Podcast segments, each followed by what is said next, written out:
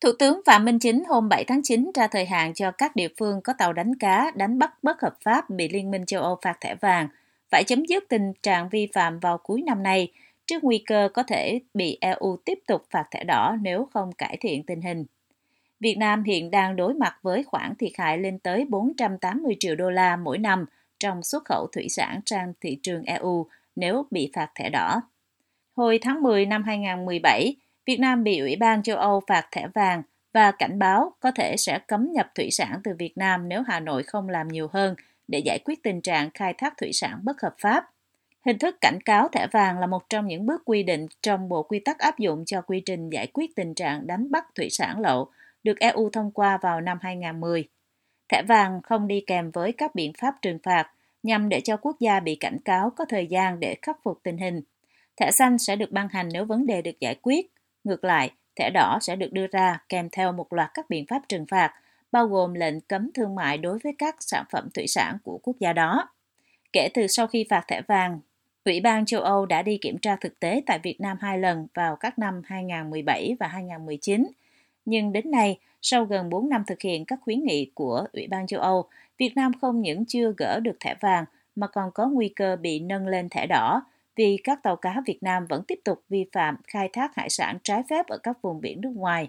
theo tường thuật của Vietnamnet.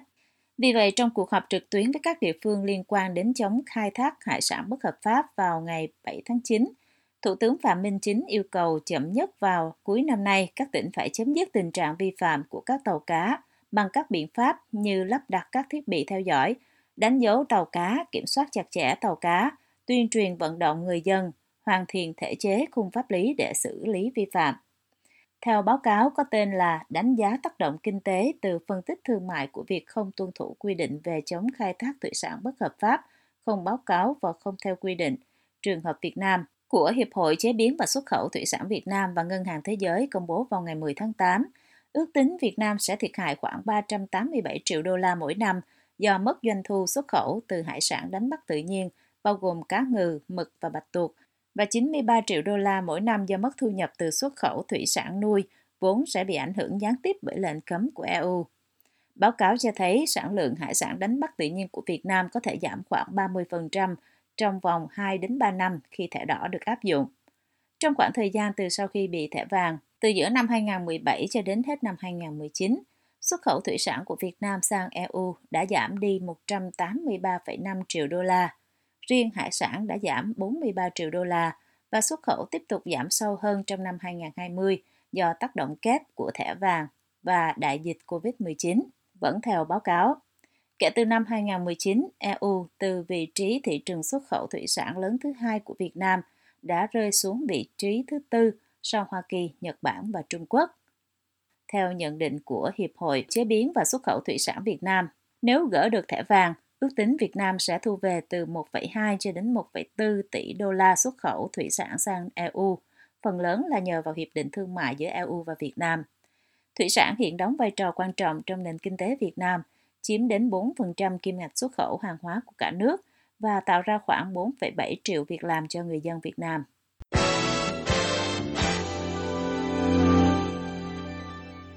Nhà máy lọc dầu Dung Quốc của công ty cổ phần lọc hóa dầu Bình Sơn vừa phải cắt giảm sản lượng lần thứ hai trong vòng một tháng và đang đứng trước nguy cơ phải đóng cửa nhà máy do nhu cầu về nhiên liệu trong nước sụt giảm mạnh từ tình trạng phong tỏa chống dịch COVID-19. Đây là điều chưa từng xảy ra trong suốt 12 năm nhà máy lọc dầu đầu tiên của Việt Nam được đưa vào vận hành. Theo trang tin của tỉnh Quảng Ngãi, nơi nhà máy lọc dầu Dung Quốc hoạt động, thì công ty cổ phần lọc hóa dầu Bình Sơn vừa phải hạ công suất nhà máy xuống còn 80% vì lượng tồn kho quá lớn. Đây là lần cắt giảm sản lượng thứ hai sau khi đã giảm xuống 90% công suất vào tháng trước vì ảnh hưởng của giãn cách xã hội. Báo Thanh niên dẫn lời một lãnh đạo giấu tên của nhà máy nói rằng nếu phía Nam kéo dài giãn cách sang tháng 10 thì nhà máy chắc phải dừng thôi. Theo báo cáo của công ty cổ phần lọc hóa dầu Bình Sơn, tình trạng giãn cách ở hơn 20 địa phương đã khiến cho nhu cầu tiêu thụ năng lượng giảm, làm lượng hàng tồn kho của nhà máy tăng nhanh vào giai đoạn cuối tháng 7 và đầu tháng 8, lên đến 200.000 mét khối sản phẩm xăng dầu các loại, tương đương với 1,2 triệu thùng, và gần 400.000 mét khối dầu thô, tương đương với 2,4 triệu thùng. Trong khi đó, các doanh nghiệp xuất khẩu xăng dầu vì đã ký hợp đồng nên không thể nào dừng nhập dầu thô về. Tình trạng này dẫn đến rủi ro nhà máy lọc dầu Dung Quốc không còn sức tồn chứa, ngay cả khi đem hàng đi gửi kho, vì hệ thống kho trên thị trường hiện nay hầu như đã đầy, dẫn đến có thể phải dừng nhà máy. Nguy cơ này cũng diễn ra tương tự đối với nhà máy lọc dầu Nghi Sơn. Trước tình hình nghiêm trọng trên, Ủy ban Nhân dân tỉnh Quảng Ngãi hôm 13 tháng 8 đã phải gửi văn bản lên Thủ tướng Chính phủ đề nghị có các biện pháp để cứu nhà máy lọc dầu Dung Quốc. Chủ tịch Ủy ban Nhân dân tỉnh Quảng Ngãi ông Đặng Văn Minh kiến nghị trong văn bản rằng với thực tế tình hình cấp bách như trên, Ủy ban Nhân dân tỉnh Quảng Ngãi đề nghị Thủ tướng Chính phủ xem xét cho chủ trương ưu tiên sử dụng nguồn xăng dầu từ các nhà máy lọc dầu trong nước để bảo đảm cân đối cung cầu thị trường, giảm thiểu nguồn nhập khẩu xăng dầu nhằm hỗ trợ ổn định sản xuất và tiêu thụ sản phẩm xăng dầu của các nhà máy lọc dầu trong nước. Mặc dù theo chỉ thị của Bộ Công Thương, các tập đoàn xăng dầu, Tổng công ty dầu Việt Nam PV Oil và công ty xăng dầu quân đội trong tháng qua đã trợ giúp ưu tiên tiêu dùng sản phẩm trong nước, nhưng báo cáo cho biết công ty Bình Sơn vẫn phải bán 1 triệu thùng dầu thô và đang xem xét bán thêm 1 triệu thùng nữa để giải phóng sức chứa. Theo lời lãnh đạo giấu tên của công ty nói với báo Thanh niên, nếu giãn cách xã hội được nới dần trong tháng 9, thì hy vọng số hàng tồn kho sẽ được giải quyết trong vòng 3 tháng cuối năm. Nếu giãn cách tiếp tục kéo dài đến tháng 10, công ty sẽ phải tính đến chuyện đóng cửa nhà máy và thiệt hại ước tính là 1.000 tỷ đồng mỗi tháng so với tiếp tục vận hành nhà máy. Ngoại trưởng Trung Quốc Vương Nghị sẽ thăm Việt Nam, đồng chủ trì một phiên họp của Ủy ban chỉ đạo hợp tác song phương và tập trung vào phòng chống dịch bệnh COVID-19 vào cuối tuần này.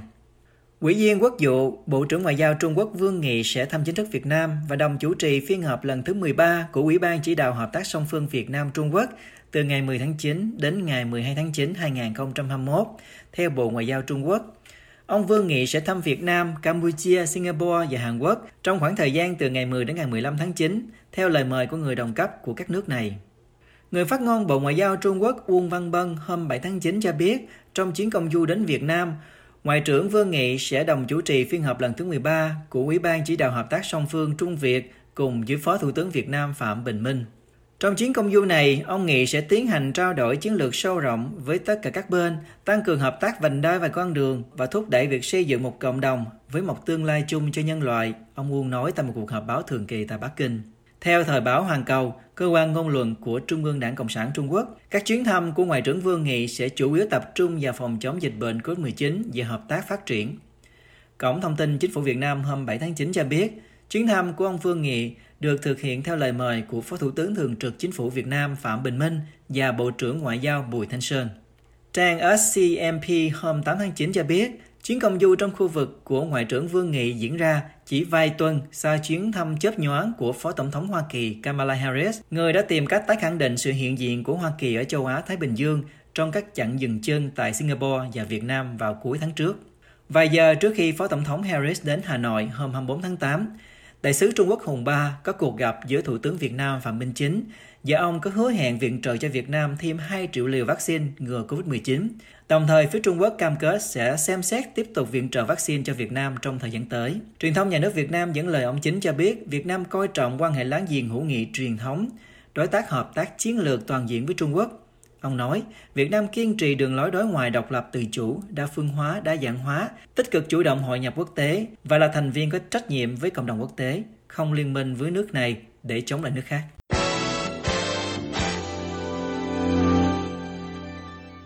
Một tàu khu trục của Hải quân Hoa Kỳ thực hiện cuộc tuần tra hàng hải đi qua đá Vành Khăn ở Biển Đông hôm 8 tháng 9, chỉ vài ngày sau khi Trung Quốc áp đặt luật yêu cầu các tàu nước ngoài phải thông báo trước khi đi vào vùng biển mà Bắc Kinh tuyên bố chủ quyền.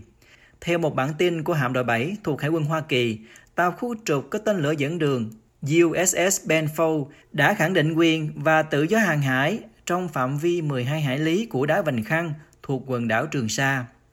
Trong khi đó, tàu USS Carl Vinson và nhóm tàu tấn công của Mỹ đang huấn luyện ở những nơi khác trong khu vực cũng theo Hải quân Mỹ. Trung Quốc đã cải tạo và xây dựng cơ sở hạ tầng quân sự ở quần đảo Trường Sa từ năm 2014 theo sáng kiến minh bạch hàng hải châu Á thuộc Trung tâm Nghiên cứu Chiến lược và Quốc tế. Đảo Vành Khăn là một hòn đảo mà Trung Quốc đã cải tạo và chiếm đóng, nhưng Việt Nam cũng tuyên bố chủ quyền. Tàu USS Benfold đã thực hiện hoạt động tự do hàng hải của Hải quân lần thứ bảy trong khu vực trong năm nay, theo một tuyên bố của Bộ Quốc phòng Hoa Kỳ gửi cho trang Star and Stripes qua email hôm 8 tháng 9 về từ Trung úy Mark Lanford, phát ngôn viên hạm đội 7. Lần gần nhất Hoa Kỳ tiến hành các hoạt động tự do hàng hải ở quần đảo Trường Sa là vào tháng 2 2021. Hoa Kỳ thách thức các tuyên bố chủ quyền hàng hải quá mức bất kể việc quốc gia khẳng định chúng. Tuyên bố cho biết, hôm 7 tháng 9, phát ngôn viên của tàu sân bay Carl Vinson Marinda Williams cho trang Stars and Stripes biết qua một email rằng đã tổ chức các hoạt động bay và các cuộc tập trận tấn công trên biển, đồng thời phối hợp huấn luyện giữa các đơn vị mặt nước và trên không. Bà Williams viết, các hoạt động của tàu sân bay Biển Đông không phải là điều mới mẻ hay bất thường. Hải quân của chúng tôi thường xuyên bay, tuần tra bằng tàu và các hoạt động trên khắp khu vực Ấn Độ Dương-Thái Bình Dương theo luật pháp quốc tế trong hơn 75 năm qua và sẽ tiếp tục làm như vậy. Trang South China Morning Post dẫn lời người phát ngôn quân đội Giải phóng Nhân dân Trung Quốc cho biết tàu USS Benfold của Mỹ đã đi vào vùng biển mà họ gọi là lãnh hải của Trung Quốc gần đá Vành Khăn thuộc quần đảo Trường Sa đang có tranh chấp mà không có sự chấp thuận của chính quyền Bắc Kinh. Quân đội Giải phóng Nhân dân Trung Quốc đã tổ chức lực lượng không quân và hải quân để theo dõi, giám sát và trục xuất con tàu này. Thượng tá Điền Quân Lý, phát ngôn viên của Bộ Tư lệnh khu vực phía Nam hay còn gọi là Chiến khu Nam Bộ của Quân đội Giải phóng Nhân dân Trung Quốc cho biết. Đài truyền hình Trung Quốc CGTN hôm 8 tháng 9 loan tin rằng quân đội Trung Quốc đã xua đuổi một con tàu khu trục mang tên lửa dẫn đường của Mỹ xâm phạm lãnh hải của Trung Quốc gần quần đảo Trường Sa, Biển Đông. Ông Điền nói, các hành động của phía Hoa Kỳ đã vi phạm nghiêm trọng chủ quyền và an ninh của Trung Quốc. Đây là bằng chứng vững chắc hơn nữa về quyền bá chủ hàng hải và quân sự hóa trên Biển Đông. Trung Quốc có chủ quyền không thể chối cãi đối với các đảo ở Biển Đông và các vùng biển lân cận. Các chiến sĩ trong khu vực luôn cảnh giác cao độ, kiên quyết bảo vệ chủ quyền, an ninh quốc gia cũng như hòa bình, ổn định trên Biển Đông, ông Điền nói. Trong một thông cáo hôm 8 tháng 9, hạm đội 7 của Hải quân Hoa Kỳ cho biết tuyên bố của Quân đội Giải phóng Nhân dân Trung Quốc về sứ mệnh của tàu USS Benfold là sai sự thật.